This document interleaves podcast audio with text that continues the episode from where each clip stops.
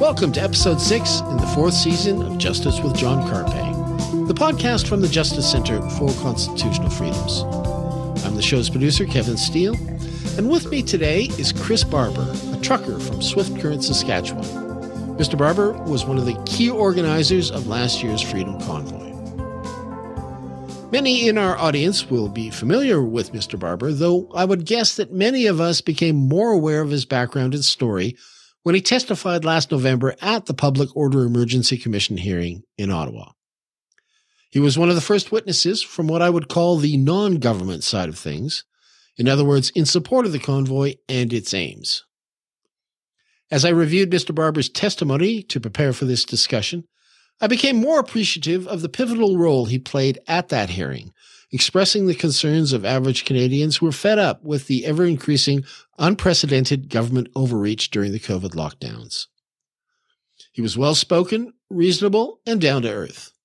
And up until he took the stand, the hearings in the national media were fixated on telling us how terrible these protesters were, and they were trying to come to grips with why more wasn't done to stop them sooner. He changed that. First of all, Mr. Barber, welcome to the show. Thanks for having me, Kevin.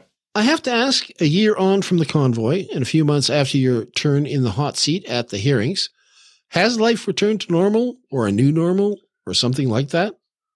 it is most definitely a new normal. I, uh, I, I, think my wife would really like to go back to the old way things were when it was a lot less calm, a lot calmer, I guess. Um, it's a different life now for sure lots of running. It seems like uh, uh I spend right. a lot of the time. I'm very busy with it, with trying to keep up on messages, emails, uh, and phone calls on a regular basis. But well, maybe there was a question I wanted to get to, uh, kind of concerning your uh, testimony, and it's about the new normal or the normal. Uh, one of the things that came up in your time on the stand was the fact that you had hardship during the pandemic. So I wanted to ask you, has the business come back? You know, you talked about losing drivers during the pandemic. Have you have you recovered somewhat? Uh, somewhat. It, it's still tough because the the border restrictions are on in the U.S. right now. So we we've lost a lot of drivers, a lot of good experienced drivers that basically had enough of the of the restrictions and the uh, the regulations in the trucking industry are some of the toughest in the across the country uh, amongst with airliners. So a lot of guys have just gotten tired of it and uh, moved on to different things and found it just walked away from it. And the pandemic and the border restrictions were something that really pushed that, made people decide that it was they were done with it. So there's not enough experience out there anymore like there once was. Oh, okay. So that's no doubt impacting our inflation as well. Happily, though, uh, you have your your bank accounts again, though. I hope. Yeah, the when when the bank account freeze came on, we lost our corporate accounts, and uh, well, every bank account that was in my name, we lost for approximately four days. However, my personal bank account was remain it was remain frozen for up to three and a half months. It wasn't until May when I got the the personal bank account back. That was TD Bank. I remember that uh, because uh, that was, a lot of yeah. people were speaking ill of the bank because of that. Did you ever get an explanation? You hadn't by the uh, when you testified. No, I still haven't got an explanation from Toronto Dominion. Uh, a lot of phone calls, a lot of emails, and all were unanswered to this day. very, very unprofessional on their part. Yeah, one of the things that did come up with other people when uh, they were talking about this at the commission was that there were potential long term effects uh, on people's finances because of the uh, freezing of the accounts. I think at one point, even a banker went so far as to say, these people will be marked for life. Have you uh, had any sort of long term repercussions to this day? I absolutely have. Yes, I've been denied credit in the last uh, 12 months. Um, another thing I'd like to point out is Freedom Corp, which was the en- is the entity of the the convoy has been in, impossible to get a bank account for the last 12 months. Uh, no banking institution in Canada will touch us. We have been red flagged by the government, and uh, and we've struggled with that forever. So it's really really hard to defend yourself in court with some of these uh, these lawsuits that are facing us right now when we have no crowdfunding, no bank account, no way to uh, to move forward with that. So definitely what freedoms have you lost in this country right? That's a common question we get asked by people on the on the other side of the fence and uh, i i always say where do i start? Well yeah i see that too on twitter quite a bit. Oh yeah i'm perfectly free. I mean what are you guys complaining about? They're happy in their 15 minute city. Yeah oh yeah and uh healthcare uh being uh, tied to uh, digital IDs. I'm sure these are issues you're following. Yeah, I find it ironic that Trudeau would uh, limit the amount of healthcare the provinces are are able to access in order to put them in a compromising position to try and push forward this digital idea. I mean, what that that's we could have all seen this coming, and uh, here it is, right? Thankfully, we have Danielle Smith and Scott Moe that are are willing to step up to the plate. Hopefully, it's not just for a PR stunt. Yeah, I hope. Yeah, because uh, yeah, for me, I'll just say uh, it seems like a deal breaker to me, but you know, the, you're, you're basically staying up on the issues, but you're not too active right now. Uh, one thing that you had uh, mentioned off uh, microphone was that uh, you're facing a lot of activity this year, but it's all legal activity. Why don't you tell us a little bit about that? Well, as, as everybody's probably well aware, Tamara Lich and I are charged with six indictable offenses uh, mischief, um, intimidation of a police officer, and uh, uh, going against a court order, all with uh, counseling charges on top of it. So, six indictable offenses, two to 10 years is what the Crown prosecutor is seeking in our. If if convicted, um, as well as that, the, the, the charges are uh, to be tried in September 5th of 2023 this month, this year in Ottawa. Uh, we both have to fly back out there. It's about a three week trial, from what I understand. Uh, we have uh, a particulars motion next week where we have to attend via Zoom in uh, in Ottawa. The Crown prosecutor still hasn't really labeled what we're charged or why we're charged with. So lawyers have now uh, filed this motion for particulars. March will be an interesting month. March 23rd, 24th. Uh, we have a charter challenge launched against the Crown prosecutor for releasing 4,220 pages of my cell phone evidence, um, including uh, personal conversations with my wife, my ex-wife, my children, my business customers, uh, conversations that, that, had nothing to do with last year's activities, as well as private conversations between my lawyer, uh, lawyers Keith Wilson and Eva Chipiuk. Uh, so client solicitor privilege has been 100% breached there, and uh, we filed a charter application against the Crown, and he will now have to answer for for his actions, I guess, next month. So I'm really curious to see how that lawyers have filed for a stay of prosecution. If it goes that way, um, I think somebody needs to at least be accountable for this or to answer to why they acted in such a, a vindictive, horrible way. When you say released, you meant publicly released? Yeah, they did it on a Friday afternoon. Yeah, they broke into my cell phone. So they, they confiscated my cell phone as evidence when I was arrested February 17th last year. Uh, they got a court order to break into that cell phone. They uh, they then downloaded all the information off of it, released it to the courts on a Friday afternoon. It was kind of funny that Glen McGregor with CTV News was able to attain a copy of it fairly fast, um, and then had the weekend to look through it before criminal lawyer Diane Magas was in court on the Monday to put a to put a, uh, a closure on it, a cease and desist, I guess is what it was. Uh, she was successful on that on Monday, but everybody still had access to it, and uh, people read through a lot of the stuff in it. I guess um, realized that that we were in conversation with some pretty influential people across the country. One was Brad Wall, Premier Brad Wall of Saskatchewan, one of the best premiers, I believe, in Canadian history. Day to day contact with him and good contact, good questions. He gave me advice and made sure we were doing things right. And uh, if anything, that should have legitified, you know, us instead of you know the media picking it apart, making it look like it was a bad thing. Yeah, well, that was kind of the, uh, I guess, the whole approach to the uh, the government's case during the uh, Public Order Emergency Commission as well. I mean, they were basically trying to paint this as a dangerous affair, and that's why I thought, since you know, you were the first guy up there on the side of the convoy, you did a pretty fair job of diffusing a lot of that, and considering what came afterwards, you you know you could uh, say that you know you kind of set the tone for the defense, and uh, I guess that was greatly appreciated by me, though more so in retrospect now, because of course at the time I didn't know what was coming next. Maybe you could just tell us a little bit about that uh, time on the stand. Did uh, anything surprise you? Uh? Yeah, surprises. Uh, yeah, most definitely. Um, flying out to Ottawa, I was I was going to take part in it. I thought my testimony would come after a few of the other key organizers, and to my surprise, at the last minute, realized that I was one of the first. Peter Sloly was on, um, Police Chief Peter Sloly, and then the Tuesday morning was started off with none, none and only Chris Barber. So nervous to say the least. Didn't sleep a wink uh, the night before, but I found once I got settled into the seat on the on the stand there, I thought they were fair questions. I thought I was able to get the truth out.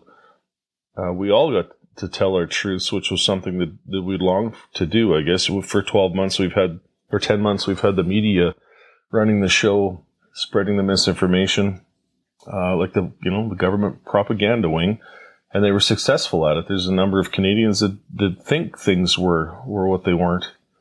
Uh, we were able to speak our truth. We got our story out. Justice Rouleau, I felt, was very very favorable. You know, to us, he was interested in our story he asked questions, which was some, something that he, he didn't do with all the, the people. Uh, Tamara and I, he was quite interested in. So I, I spoke with him a couple times, and after I was done with the stand, I thanked him for what he was doing.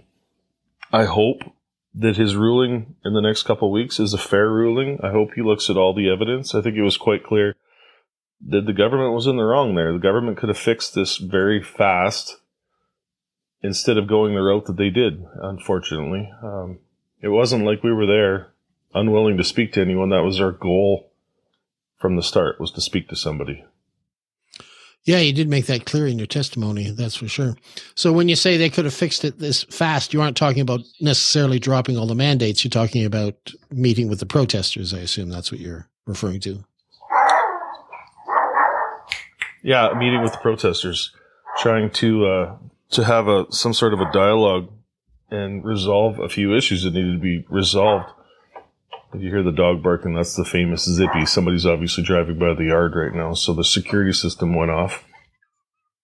So he's having a dialogue with the. Uh, yeah, he's uh, with the system. Okay, no problem. it's all nice and good out here in the country until somebody drives by, which that doesn't happen a lot. So, my wife okay. just went running by to grab him and quieten him up. No problem.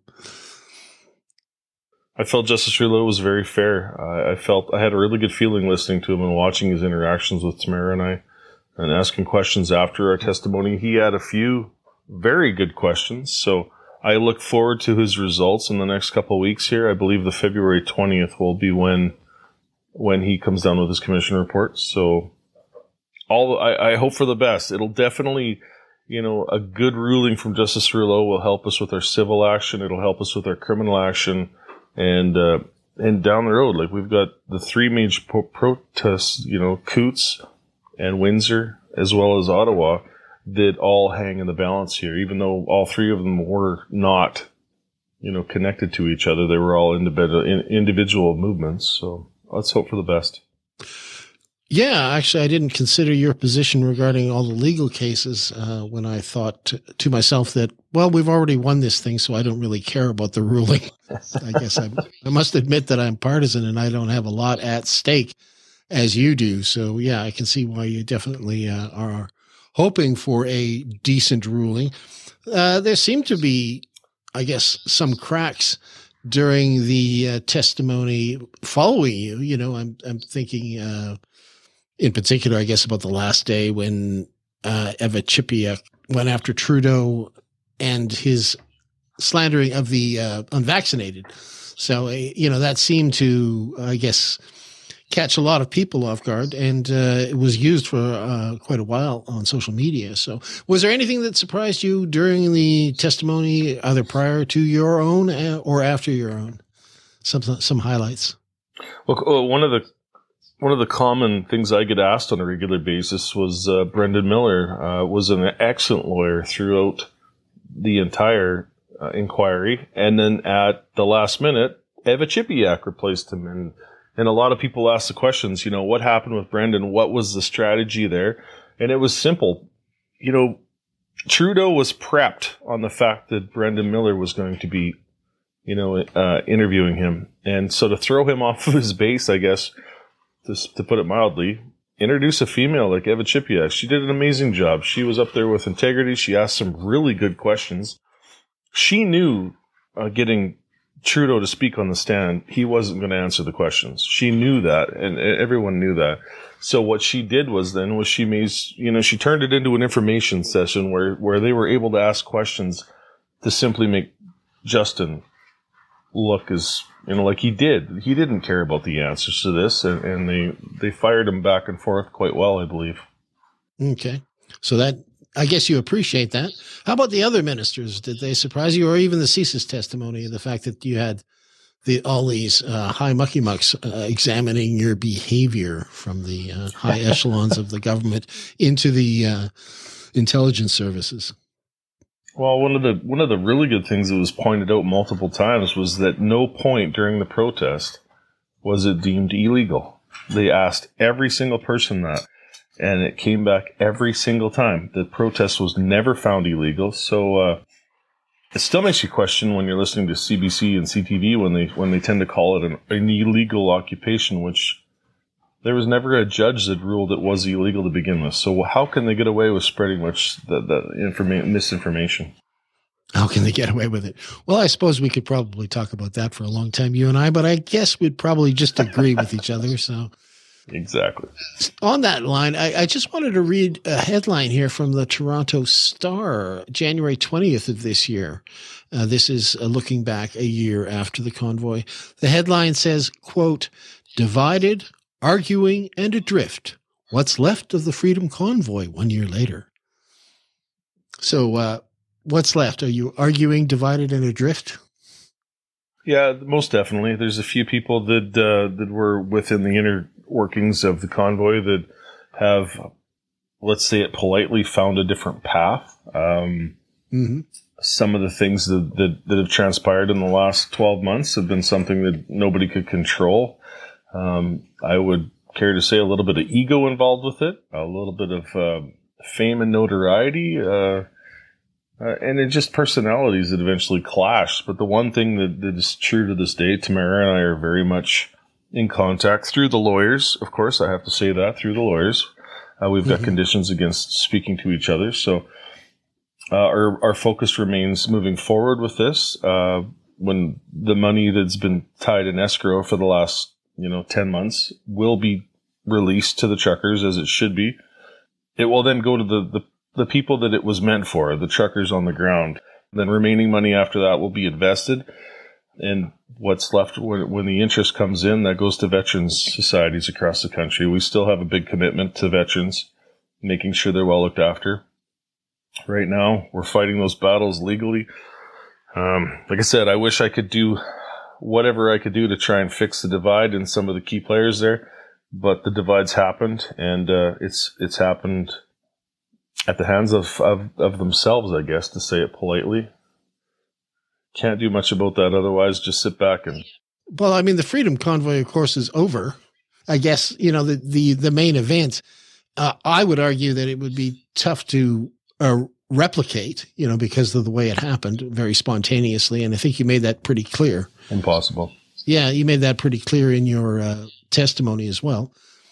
One of the things that I guess wasn't apparent at the time sort of became apparent as we got into the hearing and then after the hearing was how much influence, positive influence, the convoy had on the rest of the world. I didn't realize um, mm-hmm. how positive it was, I guess, until shortly after the uh, the POEC had concluded, and then everybody was talking about uh, you know how this had inspired everybody. Perhaps you could comment on that. Was that ever apparent to you? Uh, it was such a busy time that it was hard to to pay attention to world headlines. We were so busy trying to manage ourselves, but it was when you seen the, the, the things going on across the country. Australia had uh, their own convoys. Uh, Britain. Oh, there were so many places. United States tagged in. It was something that sparked change, or at least woke a, a few people up across the country, across the world. Uh, Christine Anderson, the European Member of Parliament, is coming, uh, I believe, next weekend, the 18th of February, to Calgary. She's going to do a little bit of a cross country tour across Canada and just say hi. And, and we've been invited to go meet her in Calgary. So we'll be there next weekend. I can't wait. It'll be super exciting. She's somebody that stood up to Trudeau on the world stage and called him for what he was. And it was amazing. We needed that. We needed somebody in a high ranking position that was willing to actually stand up and say, hey, this is wrong and you need to be called on it. Yes. I was uh, surprised to see that she was coming to Canada as well. But of course, yeah, she was one of the early supporters of the convoy. I think she spoke out quite, quite uh, soon after uh, the event and uh, has been critical of Trudeau ever since. So, of course, she's also doing work on the pandemic as well. So, kind of a high profile uh, person. And you say you're meeting her next week. That's great. It's one going to be a highlight. I can't wait for Tamara and I will both be there in Calgary in the evening event uh, with the lawyers, of course. It'll be. Uh, I have to make sure I put that in. That's just what freedoms have you lost, right? That's right. Yeah, I got to have my lawyers in tow everywhere I go. Maybe this is a good point to to plug uh, donations uh, to groups like the JCCF and others that uh, support uh, people that are facing uh, government persecution uh, because of the costs. Uh, the, the, people talk about the process being the punishment because of the cost. That's where uh, you know organizations uh, like the JCCF come in. I have to, yeah, I have to get get the the words in there in support for John Carpay and what he's doing with the Justice Center. Um, it was early into the activities when uh, John offered help and flew five lawyers out to help us, to advise us, to make sure that we were doing things properly.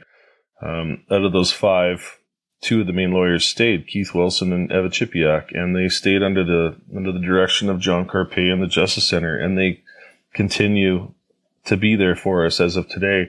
A lot of people don't realize that, that the Justice Center is funding 50 to 60 different truckers with charges on them right now in, in the Ottawa and the protests as well as other people across the country. You've got people out there like uh, Mark Friesen.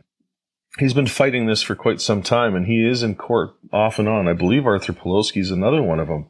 Um, John's been an instrumental part in, in in helping a lot of this stuff. So people need to keep that in mind when they're donating. The Justice Center has been one of the the biggest contributions to this movement in respect to helping it. There's 130,000 lawyers across Canada and I know five of them that stood up. Yeah. Uh, another thing I just wanted to run by you here in terms of uh, one year later.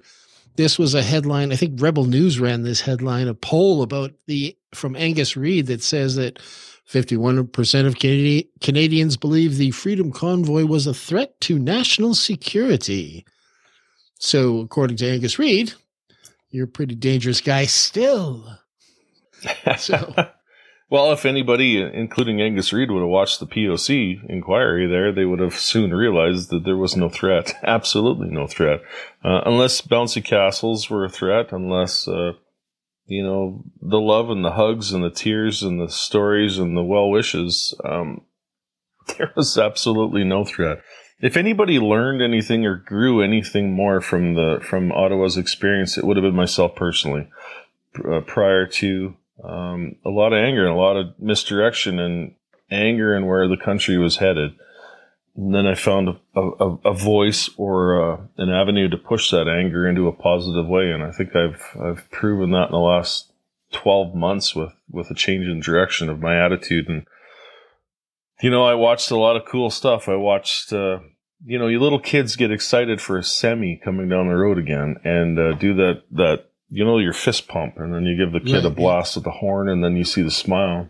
I don't know how many how many families i've just about made the parents fly out the front windshield because the kids in the back seat were passing me doing the honk honk and and i let the horns go and scared the living daylights out of the parents driving but it's something that i laugh at to this so day. have you learned not to do that? Nope. Oh no nope. that's great. Do it proudly. Oh no that's uh uh, that even from my childhood, that goes way back.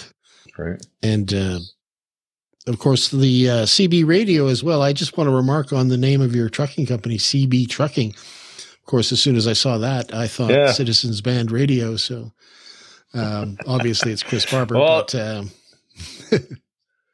Go yeah, ahead. it was it was a quick transition. I was a lease operator with a with a long haul company, and my my uh, sole proprietorship company was named Chris Barber Trucking, just because it was easy.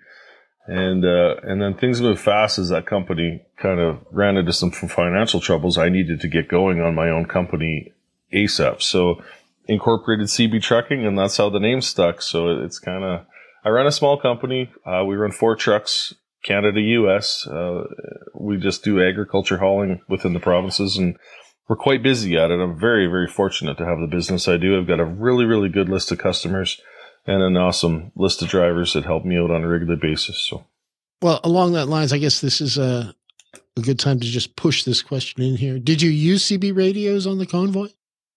We sure did. Yes, there was actually an app, a cell phone app called Zello and that was broadcasting our CB radio communications all the way across the country.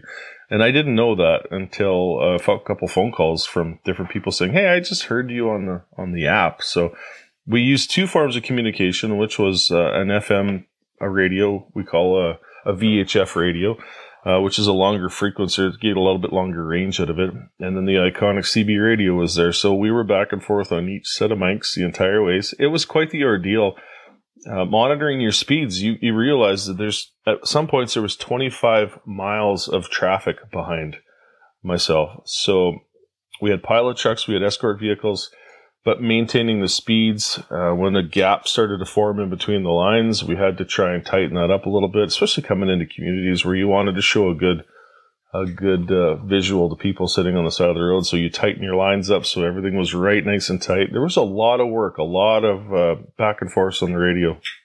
And I'm glad to hear there was CB radio that was involved there, simply because it goes back to my childhood, of course. But uh, I did hear that Zello as well. I did hear some. Of the, I didn't realize you guys were using CBs at the time, so it was uh, it was quite popular to listen to listen into the uh, logistics going on and sort of being relayed from place to place as well. You know, that's uh, that's a fond memory for me. Just to take it back a second there, you know, you had talked about, you know, your personal growth this, and you did mention this on the stand as well at the at the POEC hearing. Uh, you called the Freedom Convoy experience life changing. Uh, how does this seem a year on? Uh, still say it's as profound, or has it increased or diminished? No, uh, no increased. Uh, that that momentum is carried forward, especially with the way I conduct myself on social media now. I'd have to say, um, you know, friends and family have definitely noticed a, a big change in it. Mm-hmm. Uh, it's a positive growth, and it's something that, that I believe needed to happen. So, looking back at it now, it was a definitely a good thing, and there's nothing bad that can come from that. So, right, yeah, I'd uh, I had noted that in your testimony, you had a kind of a laugh at yourself when you t- described that you were an internet troll. And uh, I was going to ask you if you're trolling uh, still. I guess that's probably shifted a little bit.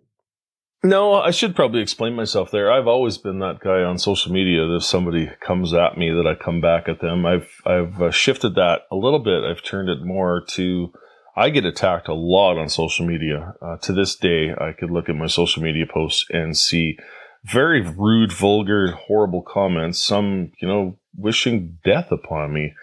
And so now I take those comments with a grain of salt. I turn them on the person that say them and I put a positive note on it. Um, I think it was just today I started, I labeled the new woke um, leftist society as Muppets. Uh, and they, they don't seem to like that terminology yet, but I'm going to keep pushing it on them because some of the stuff they keep saying to me is just absolutely horrendous. Uh, uh, and it is. It's online banter. The, usually, the I I remember them being funny, and I think that's yeah. what half these people are doing with their lives is just being funny. So that was one of my shows that I enjoyed thoroughly as a child too. The Muppets on Sunday evenings on CBC television. Oh, here, here, yes, uh, my whole family did. Yeah. But you're calling these people Muppets now, so I, to me, it doesn't sound like a, a heavy attack at any rate. Certainly not a death threat. Got to keep it simple. well, how else do you how else do you counter that one, Kevin? They, they don't get much lower than than than acting like that. So I'll take it with a grain mm-hmm. of salt. to laugh it off. Um, obviously, these people out there wouldn't say it to my face. They they like their little following on their social media and, and let them spew the hate. Right. I'm finding a lot lately that the people that are accusing somebody else of being hateful are actually extremely hateful themselves. So, oh yeah, that's uh, seems to be par for the course that the uh, the one side accuses the other of uh, what they are actually doing. I think it's uh, known as an Alinskyist tactic. I got to ask you about social media. Did you uh, did you get on Twitter? You talked about being on TikTok on the stand. I didn't realize you were a TikTok dancer, but uh, I did learn that. So there's there's different aspects of TikTok. There's uh, you know uh, a year ago, my son had gave me trouble for this. He said, "Dad, I used to have." Uh, I used to have uh, dancing girls and, and different activities on my TikTok, and then thanks to you, now it's all trucks. So I kind of giggled. There's different sides of TikTok. There's, you know, the okay. teenager mentality. Um, yeah. I, I've, I'm kind, I've kind of prone to TikTok. I like my mm-hmm. TikTok account. I like the banter that I can do back and forth. Twitter, I'm on Twitter.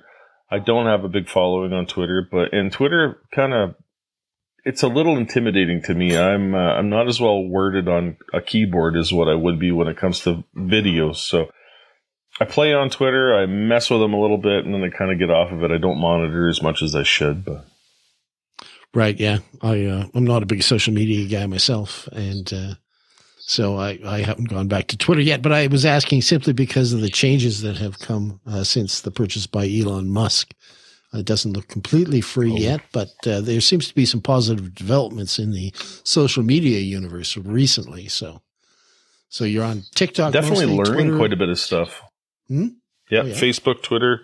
We, we we learned a lot of stuff from when Elon Musk started releasing some of the uh, the findings and some of the stuff that's been hidden for the last three years, right? So Right. This big conspiracy world that everybody, the tinfoil hat wearing community is all of a sudden right on certain aspects. And, and, and it's funny how the media keeps covering that up, right?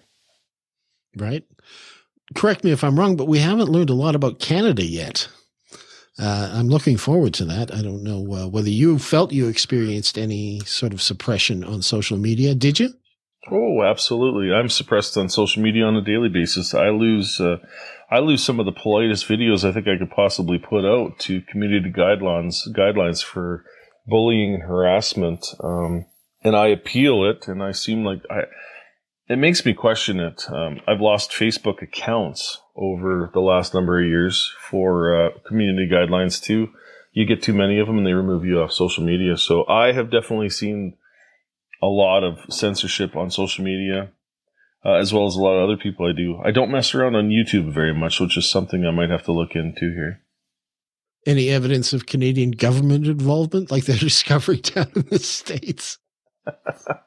there has to be. No? There has to be with yeah. some of the stuff. Is yeah, there has to be. There's got to be stuff there. I can't wait for Elon to release all that and get it right out in the open. I'm sure there's there's quite a bit. You know that Trudeau's, you know, spoke with the with the with the the Facebook especially in uh, censorship issues and trying to shut down the misinformation seems like it comes a lot from his own back pocket as it does somebody else. But we'll see. It's interesting oh, yeah. times we're living in for sure, right? Oh yeah, yeah. Well, like I say, I'm looking forward to Canada being exposed. Uh, I'm really curious as to see what's been going on here because we haven't heard a lot about it. But I'm just because of people like yourself that have expressed uh, concern about being suppressed. Like you say, there's got to be something going on. So that's that's something to look forward to. That's for sure. Well, you expressed some hope in that there's going to be a good ruling out of Justice Rouleau and his commission. If there isn't, do you see that as being, uh, I guess, a negative for the country, or you know, I mean, I, obviously you've got a personal stake in this, so, but uh, the rest of the country, people like myself who have kind of you know, given up on the whole thing. how, how would you view it? I can see it being a stain on the country if it comes back that he was completely justified. Uh, I think a lot of people are on the fence right now. I think, uh, you know, in, in reserve judgment until after the 20th. And there will be some major outcry in this country when you look at some of the injustice that was done to a peaceful protest. You know, you had the goons, and, and I, there's full 100% respect for law enforcement across this entire country. And I personally dealt with law enforcement each and every single day and had awesome experiences every day, open discussions. If anything was an issue, we always worked through it. And then the goons showed up. And what those goons did was horrible. The people that were injured, the people who were hurt, reporters that were hurt. Um, you know, you heard reports of people being seriously injured. That has to be answered for. Somebody has to be held accountable for for the negative actions that, that didn't need to happen. If a if a conversation would have ensued, we could have prevented all that. So I'm hoping Justice Rouleau pans down a harsh judgment against the government for their actions. Will anything happen as a result of that? I'm not sure, but at least it'll be out there that people can actually just refer to that as a win or such of a win. Um, and then we can move on past that. Another thing that could happen here in the next little while is a citizens inquiry has been being talked about quietly behind the scenes. And that involves some pretty famous people also. So if we can do this as a citizens inquiry, public citizens inquiry, that'd be another way to get the true side of the story out. So I look forward to that. I look forward to taking part of that. I've already made myself readily available to be a part of that, as well as Miss Lich too, and other board members for Freedom Corp. So bring it on. I can't wait. That will be another good way to get the, the true story out and keep the positivity going. I guess the, uh, the inevitable question would be, you know, when you started this thing, did you ever see it becoming a public order emergency? I mean, it seems to me uh, nobody really saw that coming. No, it kind of resembles a, a, a toddler having a tantrum, doesn't it? It did to me, yeah. But I was I was getting good vibes off the thing, you know. I mean, obviously there were people in Ottawa that to this day see themselves as heroes in counteracting the movement. Uh, I'm referring, of course, to that plaque that was set up in Ottawa that came down about the Battle of Billings Bridge or something like this. I don't know whether you saw that. They blocked a bunch of truckers. Yeah, I, I remember that day when it happened. So that was uh, that was quite the ignorant part of the day. It was uh, counter protesters actually were quite disgusting in their behavior, I guess. So that that's kind of surprising that the city of Ottawa that that would then reward them for such horrible activities. I remember dealing with that. I remember the guys being stuck on the bridge. Yeah, it was a private thing. I understand, but uh, correct me if I'm wrong. My memory of that protest, there were people, or at least one person, walking around with a sign that said "Gas the unvaxxed," and uh, to me, that's not something that uh, I would deem particularly heroic. Yet, for some reason, uh, the people in Ottawa seem to be behind it. But you know what? I, there I am being. Divisive. You know what I find funny? Well, I find it really ironic and quite funny that uh, that one of the things about our testimony or our, our trial will include a, a person of Asian descent um, testifying against us. That one of the truckers had mentioned what told her to go home. Now I don't know what context he said that to. I'm hoping it wasn't in a racial way, but he'd mentioned to this lady, "Go home." And then we hear from Zexi Li, the one that has the $400 million lawsuit against um, a lot of the truckers, including myself, admitted to walking down on the street and, and yelling at a trucker to go the F home. Uh, in, in the more, more words than that, I'm, I'm, yeah. So it doesn't make sense, does it?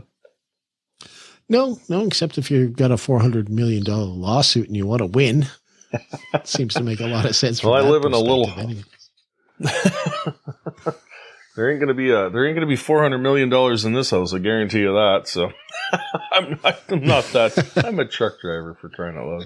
No, that's uh, understood. But they seem to think that they uh, they suffered quite a bit. I mean, there, there was, I guess, uh, some sympathy expressed for the people of Ottawa because you know it's not every day you get semis parking in the middle of town, you know, that's and and honking their horns. So I guess uh, you know people, but I, but one thing I did get from your testimony, and I really appreciated you talking about it, was it were the efforts that you guys went to to try to sort of keep it under control. I mean, you are, of course, dealing with a bunch of truckers, and even though you managed to logistically get there in one one piece, you know, obviously, you know, a lot of independent operators.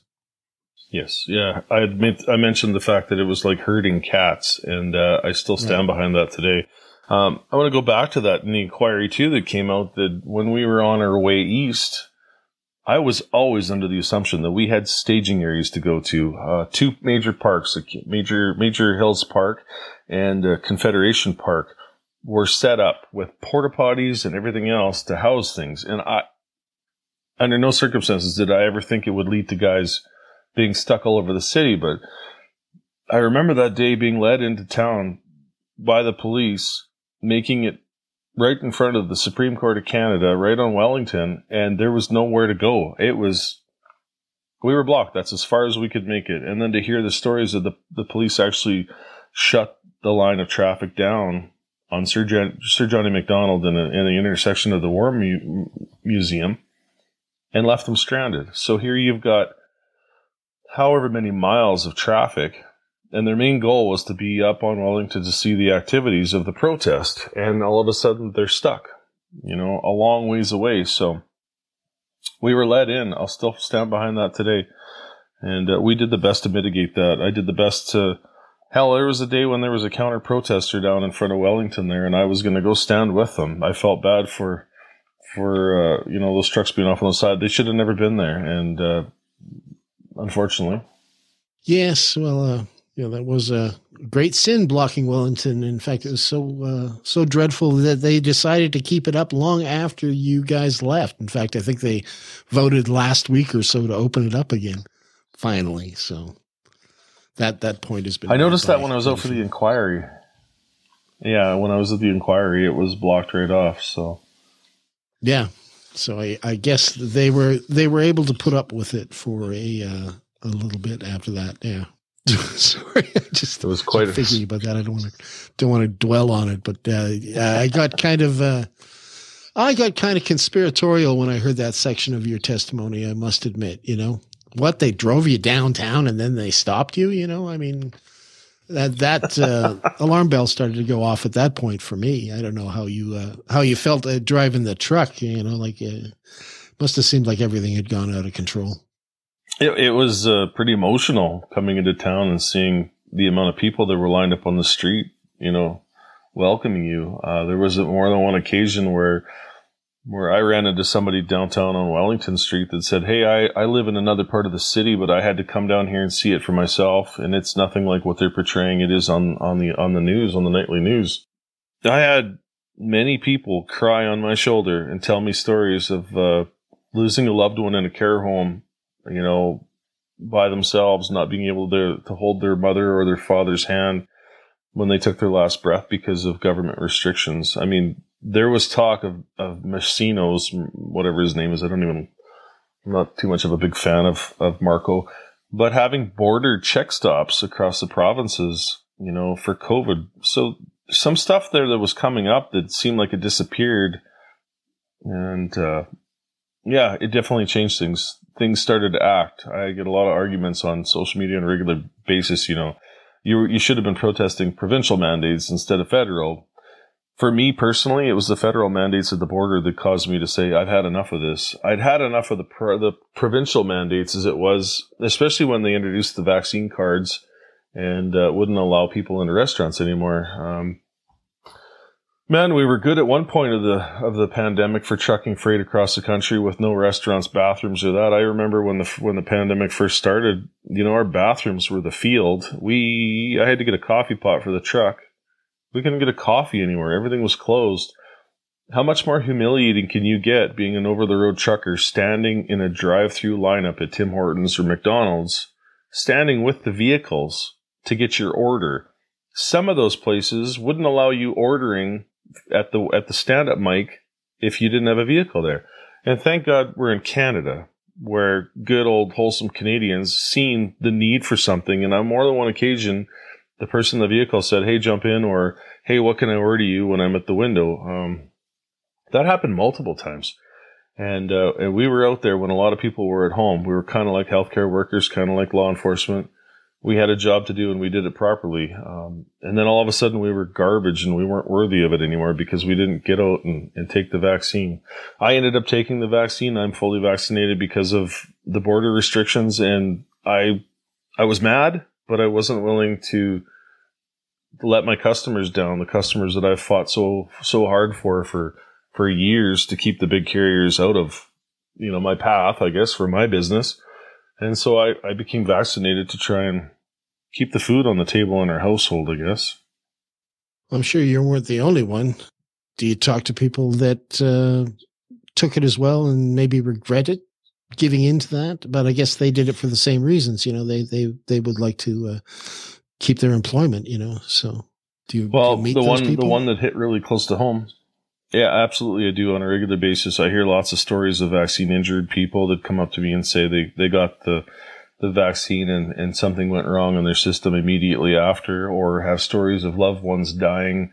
Uh, my father is a perfect example. A 70 year old man that uh, retired and living his best life right now. And him and I had many discussions. You know, he's a conservative man. I've learned my, a lot of things from my father. And his theory was get vaccinated. We need to get through this. And then uh, you'll be safe and we don't have to worry about anything. And he had his second shot. I don't know what it was, Pfizer, I believe and his gallbladder quit working. And I watched my father, you know, he was a fairly big man. I'm a big guy too. Um, he wilted away quite fastly. He lost a lot of weight. And at 70 years old, you don't get that back again. It, it doesn't come back like it did. So my father now has, has a shuffle when he walks, and uh, I seen him age extremely fast. They had his gallbladder taken out when they finally realized what the problem was. But I've heard that story. If you want to go down the conspiracy theory and the tinfoil hat rabbit hole stuff, did some of the the vaccines go to the weakest organs in somebody's body and attack that? And in his case, coincidence, but it was the gallbladder. I've uh, a lot of people that had cancer previous to the the pandemic and were cancer free got vaccinated and the cancers came back. You know, extremely. I know a lot of people that are suffering right now because of this and as well as funeral directors. There's a few funeral directors across the country right now that are seeing, you know, people come across their mortuary tables with some really funny stuff happening. And, and if anybody's ever watched the Died Suddenly documentary, it, it kind of raises a lot of alarm bells. But people are scared to stand up to this day because, you know, in Saskatchewan, you, Saskatchewan Health Authority won't renew your license if you speak ill about what's actually going on, right? Well, we do see some movement, at least in terms of questioning. I mean, it, to me, it's kind of sad that, you know, this hearing uh, is resulting in a report coming out in February. So, in a sense, you will be answering for what you did, and the government will be answering for what they did regarding this emergency situation. But there's a lot of things that happened in the two years prior that are, haven't been answered for yet or haven't been explained yet. And uh, that I find somewhat disappointing. I mean, I'm very appreciative of the fact that it was mandated that they had a year and they couldn't drag it on much longer. But uh, there are still a lot of other issues that, uh, besides the public order emergency, that uh, that I think that need to be addressed. Yeah, this fight isn't over by any stretch of the the imagination. Um, like I said, right now the priority for me is working our way through our legal issues, whether it be the the civil lawsuits or the criminal charges. And once we get through that, we can decide where we go after that. But Tamara and I are still committed to working together as, as the rest of the board is and moving forward in a positive manner. Uh, I've told John Carpay many times that I'm I'm here for him and whatever he needs to to move his platform forward. He was one of the, the first guys that stepped up, and I'll always eternally be grateful for that. So, well, I'm glad to hear it. Yes. Uh, well, yeah, he actually uh, he was a little more critical at the beginning of the pandemic than I was. I was a little more credulous just because of my personal situation, and uh, we had a lot of off mic discussions, um, but uh, I'm happy to say that uh, he has, in the main, been right and uh, continues to be. Of course, uh, we're facing, like you say, a lot of uphill battles still. Uh, it's going to go on for a while, I assume. Uh, do you see this going on for quite a few years still? I see accountability sometime. I see the tides turning. Um, public favor will then realize what's been done to us here. Um, when we start to get back to what the basics are and the troubles in this country right now, mental health has struggled in the last three years worse than any any of this pandemic has ever been to the country. I've you know the amount of people that have taken their lives because they felt like they had no other way out of it but they have to be accounted for. They have to be, people have to be accountable to what's happened there. I have letters in my possession that I received in the last 12 months. One in particular is very emotional to read, um, and I will someday then open that up to everybody. But it basically says how this lady in uh, in Canada, it felt like the government had taken control of every aspect of her life. The only thing she had control of left was in how she took her own life. And she was contemplating how she was going to take her own life. And the trucks fired up. And we gave her enough hope that she put that away. She wasn't going to do that. And uh, there's no no name on the letter, no return address. I think about this person all the time. I would really, really, really like to meet this person personally. I believe it was a female. Um, it's a story like that that resonates. Man, it hits hard. You get the chills when you think about it. That you know something that some people did affected somebody, you know, to not do something so drastic, right? Oh yeah, there's a, there's a few stories out there like that. I think Tamara had one as well. Somebody greeted her in the street with a very similar story. So, yeah, it, I'm sure it affected a lot of people. And of course, you talk about mental health. That seems to be like one of the big issues in terms of drug use and and uh, street people right now. Uh, I see a lot of that related to the pandemic, not the pandemic, but the lockdowns that uh, had caused lockdowns, caused yeah. so much despair and displacement. You know, so. I was one of the fortunate ones. My business wasn't affected other than you know the amenities that I was allowed to have. But driving a truck across the border and hauling equipment, I was able to keep going with what I had. So I was one of the fortunate ones. But I know a lot of people that lost their businesses. A lot of people stuck at home and they couldn't visit with their families. Um, Christmas for what two years in a row there, you weren't allowed to have family over, or if you did, it was just a moderate amount of people. A lot of people's lives ended, you know, from old age, not being to be with the people that they loved that takes effect on people, regular, ordinary, everyday citizens, and the government and these lockdowns.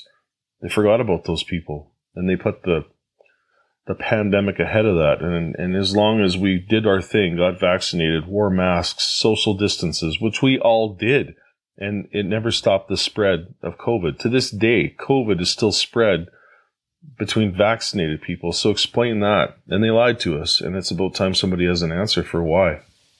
Yes, good point. I just want to conclude with a question. I don't know whether you'll be able to answer this because of your situation now, but in a way, because you're doing your, uh, well, you're defending yourself in the legal realm, and that's where your concentration is. Do you see, in a sense, that you're kind of passing a torch on to other people at this point?